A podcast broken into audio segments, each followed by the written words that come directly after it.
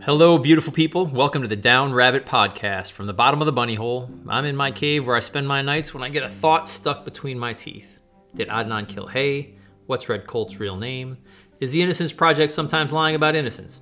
And tonight, it's Russia and Ukraine and the ghost of Kiev. When I was a kid, I was afraid of three things getting kidnapped, dying in quicksand, and nuclear war with the Soviets. I spent most of my time in history class writing yes, no, maybe so love letters to Amanda Hoelter, so I've been cramming to catch up this month and we'll start in World War I with California Senator Hiram Johnson saying, The first casualty when war comes is truth. Back in World War I, the US and Russians were allies together against the Germans. After the Great War, the Russians and Ukraine and others formed the Soviet Union, 1918. In World War II, the Soviets joined the US again, and we defeated the Germans again. That was 1945. After that, the Soviet Union broke the number one rule of summer camp don't get greedy and they started to invade Eastern Europe. And in 1949, the United States helped form NATO to protect against the spread of communism. A decade later, the Soviets and the US were in a Cold War, almost moving to a nuclear war with the Cuban Missile Crisis. And then they sim- simply started flexing on each other with a space race to the moon. They got us in a brutal basketball upset. We came back and snatched their gold in hockey in Lake Placid in 1980. And then we boycotted their Olympics, and they boycotted our Olympics, and we weren't hugging this thing out. It wasn't all fun and miracles and moon landings along the way, as the Soviets gave weapons to support Vietnam in the 70s, and we got our getbacks by helping Afghanistan defend themselves when they were invaded. Amanda Hoelter dumped me on my birthday for Derek Bennett, so I wasn't writing love letters and learned about President Gorbachev, who's a Soviet leader with a large red birthmark on his forehead that inspired Post Malone tattoos. Gorbachev instituted perestroika to loosen the grip of communism in an attempt to stimulate their wobbly economy. I remember thinking I could bring blue jeans and toilet paper over to sell and get rich. It wasn't a fully developed plan. I was 12. The Soviets had a McDonald's in Moscow, more freedom, and they started to speak up. The government promised to be more transparent and more honest, and that was put to the test when Chernobyl melted down and nuclear waste spread around. When the Soviets found out the truth about Chernobyl, they used their freedom of speech, they spoke up, the protests were too much, and the Soviet Union broke up into 15 pieces. After the breakup, the countries shared a Russian heritage but were their own countries. You had Russia, Ukraine, Lithuania, and then the five stands and a few other countries. You had Kazakhstan, Uzbekistan, Vangundistan. Lithuania is worth noting here. They were cash strapped after the breakup, but they had an amazing basketball team. They wanted to go to the 1992 Olympics. That's the same one where Jordan and Bird and Christian Laettner were playing. And so they were sponsored by the Grateful Dead. Grateful Dead paid for everything, got them jer- got them jerseys, and that's why they wore tie-dye uniforms when they played, winning the bronze medal. Fast forward to 2000, when Vladimir Putin became Russia's president. Putin grew up in a communal living situation with three other families. He was a lawyer, then he was in the KGB, and then president. He offered to help the United States after 9 11. He was Time Magazine's Person of the Year in 2007. He was nominated for the Nobel Peace Prize, and he's an avid animal rights activist and you might know him from the shirtless pic of him sitting on a horse with a dad bod. To understand how Putin went from being a respected leader to a villain, we have to look at 2008 when Ukraine and Georgia wanted to join NATO, but were given the promise they'd be let in later. NATO didn't want to poke Putin, but it didn't matter. Putin invaded Georgia, and Russia now controls 20% of their land. As for Ukraine, there's a strong divide. Some identify as European, some identify as Russian. In 2014, a Putin friendly president refused to sign a financial deal with the European Union. It set off a fiery protest in Kiev. 13 police officers were killed, the president fled, and a new democratically elected president was elected who favored European tendencies. Not long after that election, Putin invaded Crimea, a whale sized island critically located beneath Ukraine in the Black Sea. 14,000 died. There were some sanctions from the world, but most of us were unaware. In 2019, Volodymyr Zelensky was democratically elected as the president of Ukraine. He had a strong online platform, a strong anti corruption message, but mostly he was a famous actor who was popular in both Russia and Ukraine. He was a Jewish guy who played the part of a teacher who accidentally became president when one of his political rants went viral. I tried to find some of his stand up. It's irreverent. The cleanest line I could find was from a skit where he said, You want to go into politics? Drop your trousers. If the name sounds familiar, it's because President Trump was impeached over a quid pro quo phone call with Zelensky. Zelensky reached out, asked for help on behalf of the Ukraine to get some javelins to defend against Russia. Trump said, I've got a favor to ask you. Would you do this Hunter Biden investigation? Zelensky believed that he could bring peace with Putin. Putin called him a puppet of the East. Putin and Zelensky spoke of a peace deal. It didn't work out. Zelensky turned to NATO again, asked to join again, even through the end of 2021. Putin saw that as a threat to Russia and surrounded Ukraine on three sides with troops, making four demands. Putin wanted a guarantee that Ukraine would never join NATO. He wanted all NATO weapons out of Eastern Europe, and he wanted the parts of Ukraine that Russia had independently taken over to remain autonomous.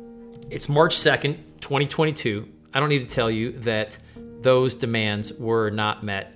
Putin invaded Ukraine by land, air, and water to almost everyone's complete and utter shock. Most thought that he would do a small land grab like he did in Crimea, but instead he went in full fledged, and this has turned the world upside down. There have been a lot of other wars since World War II, but probably none with the nuclear potential for utter disaster that this one has, and very few that have played out on social media right before our eyes. President Biden was getting intel and releasing it as a hope to deter Putin from invading. They trusted their sources that said Putin was planning a crazy video where he was going to have corpses and actors and have a fake conflict break out. So it made it seem like Russia was being invaded by Ukraine, and he was just responding to that conflict. Putin ignored the warnings, and now Western Europe and the United States have imposed crippling sanctions against Russia. These affect their banks, it affects their trade, it affects their oligarchs. But at this point, Putin is still going forward. He's approaching Kiev, their capital, Kiev, if you want to pronounce it that way, like I should have. Also, sometimes we say Ukraine and sometimes we say the Ukraine. We're supposed to say Ukraine. Important side note Vitaly Klitschko is the mayor of Kiev. He is a very famous boxer who had worldwide success, world champion, and now is taking up arms in the streets. Hundreds of thousands of Ukrainians have fled to Poland and other countries, but 80,000 have returned to fight. Men 18 to 60 are not allowed to leave the country. Some prisoners are being released and given a presidential pardon to fight. Guns are being distributed in the major cities, and the news agencies are releasing details on how to make a mothtail cocktail to fight back. Since Ukraine is not a part of NATO, they are not sending troops in and instead sending weapons for defense. President Biden has said if the United States troops went over, shared one bullet with Russia, that would be the beginning of World War III and a nuclear catastrophe. The sanctions are complicated. They weaken Russia long term, but they could also impact the global economy. And for the US, it's going to raise gas prices, pop up inflation, and for many, that's going to be reflected on Biden heading into the midterms. The sanctions are also really complicated because much of the oil and gas in the world comes from Russia. Germany, especially, is dependent as they've tried to get away from dirty coal and oil and be dependent on natural gas. They have 55% of their resources right now coming from Russia. The first Nord Stream pipeline has been completed and is in use. The second one was just about done, and that one has been blocked, but first one is still operational. The sanctions haven't slowed Russia, but the Ukrainians have, especially the ghost of Kiev. A video has been circulating of a fighter pilot shooting down a Russian aircraft, and the word is this is the sixth attack that he has successfully made against their crafts. Other powerful images have emerged. President Zelensky in a uniform on the front lines, children waving goodbye at a tank, a car over a bridge where a man blew himself up to destroy the Russians' attempt to get across, another man carrying a landmine away, smoking a cigarette into the woods, a woman walking up to soldiers, giving them seeds and saying, Put these in your pocket so that when you die, sunflowers might grow from your bodies. And the powerful exchange on Snake Island. That's a place in the Black Sea. A Russian vessel approached. About 12 Ukrainian soldiers were there. The Russians told them they needed to surrender and the Ukrainians got on the microphone and said, Go make sweet love to yourself before they were killed. It's a brutal and amazing story. It's inspired millions. The problem is, it's not true. The men on Snake Island are alive. The ghost of Kiev isn't true. It's hard to know what to believe. The first casualty of war is truth. The Russians are telling people that they're winning the war. Ukrainians are saying that they're pushing back the Russians as hard as anything. And all I know is that I don't know. The best worst comparison I can come up with would be if Texas decided to become its own country. Mike Tyson would be the mayor of Dallas, Jimmy Fallon would be the president, and Joe Biden would say, This has become a threat to the rest of the United States. We have to go and take this area back. The Mexicans have come into Texas. They're pointing their missiles at the Kardashians and at Florida Man, and we are unsafe. We're going across the border. We know you're Facebook friends with these folks, but we have to do this for our own good. In Texas, they would be saying, I'm not going back to the United States. I'm not going back to Starbucks and getting yelled at by Karen over there. We're going to fight and we're going to die for our country. Ukraine is asking for help. The UN is saying they don't want to start World War III. Ukraine is saying World War III has already started. If you don't come and help us, the Russians are soon going to be at your border. The response from the world has been almost completely for Ukraine. The World Cup has kicked Russia out of the competition in Qatar. Formula One has pulled the races out. NHL star Alex Ovechkin is begging for no more war.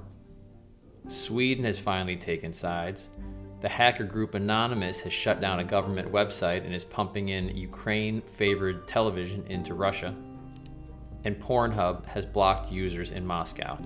I'm not a reliable source of information. I'm a guy sitting at the bottom of the bunny hole, asking a lot of questions, listening to podcasts on 1.5 speed, trying to pronounce Zelensky the right way. But there are some things that we need to answer to. Do we send in troops and risk World War III? Do we sit back and let Ukraine fall? Do we send in weapons and increase the number of Russians and Ukrainians that are slaughtered?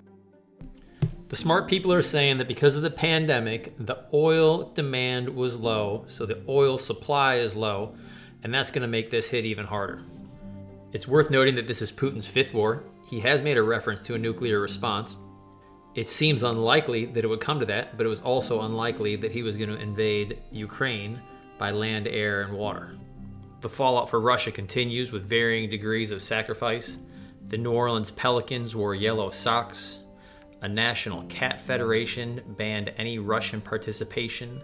And the Olympic Committee won't let the Russian Paralympic team compete in China which is ironic because even though they're hosting the Winter Games, they are also hosting a genocide against the Uyghur people. Whataboutisms can be dirty and dangerous, but it's worth talking about how we have welcomed the Ukrainian refugees with open arms and wallets across Europe compared to how we've treated refugees in the past. And as we're digging, it's probably worth mentioning that the LA Times has an article that says, Our outrage at this war just shows how little we have cared about so many other wars in the past. A headline on the Russia Today website says, This time the mouse kills the cat. I thought that was a weird headline for a country that just invaded Ukraine, but the point is much larger than that. The US is the cat, and they see themselves as the mouse, and they see this as part of a defense against a Western movement, against NATO, and against their enemy, the United States. That might seem crazy to us, but the people of Iraq, the people of Afghanistan, they might see that more along the same lines. I'm a know it all that doesn't know it all. I'm just down here in the bottom of the bunny hole asking the question Am I my brother's keeper? And what does that even mean? I am a perfectionist that is not perfect. I am a stumbler and a stutterer. And when you record your voice on a podcast, your sins will find you out. I'm trying to learn as much as I can about this war. Maybe it makes me feel like I've got some control where I don't. Maybe that's why so many of you like to try and figure out murder mysteries online. And to that end, we should probably talk about Adnan and Hae. Maybe about Red Colt. Maybe about Julius Jones. I think I said before, on the Innocence Project's website, there's a bold faced lie, or a typo, but probably a lie. So maybe we'll come back around, we'll do this again from the bottom of the bunny hole.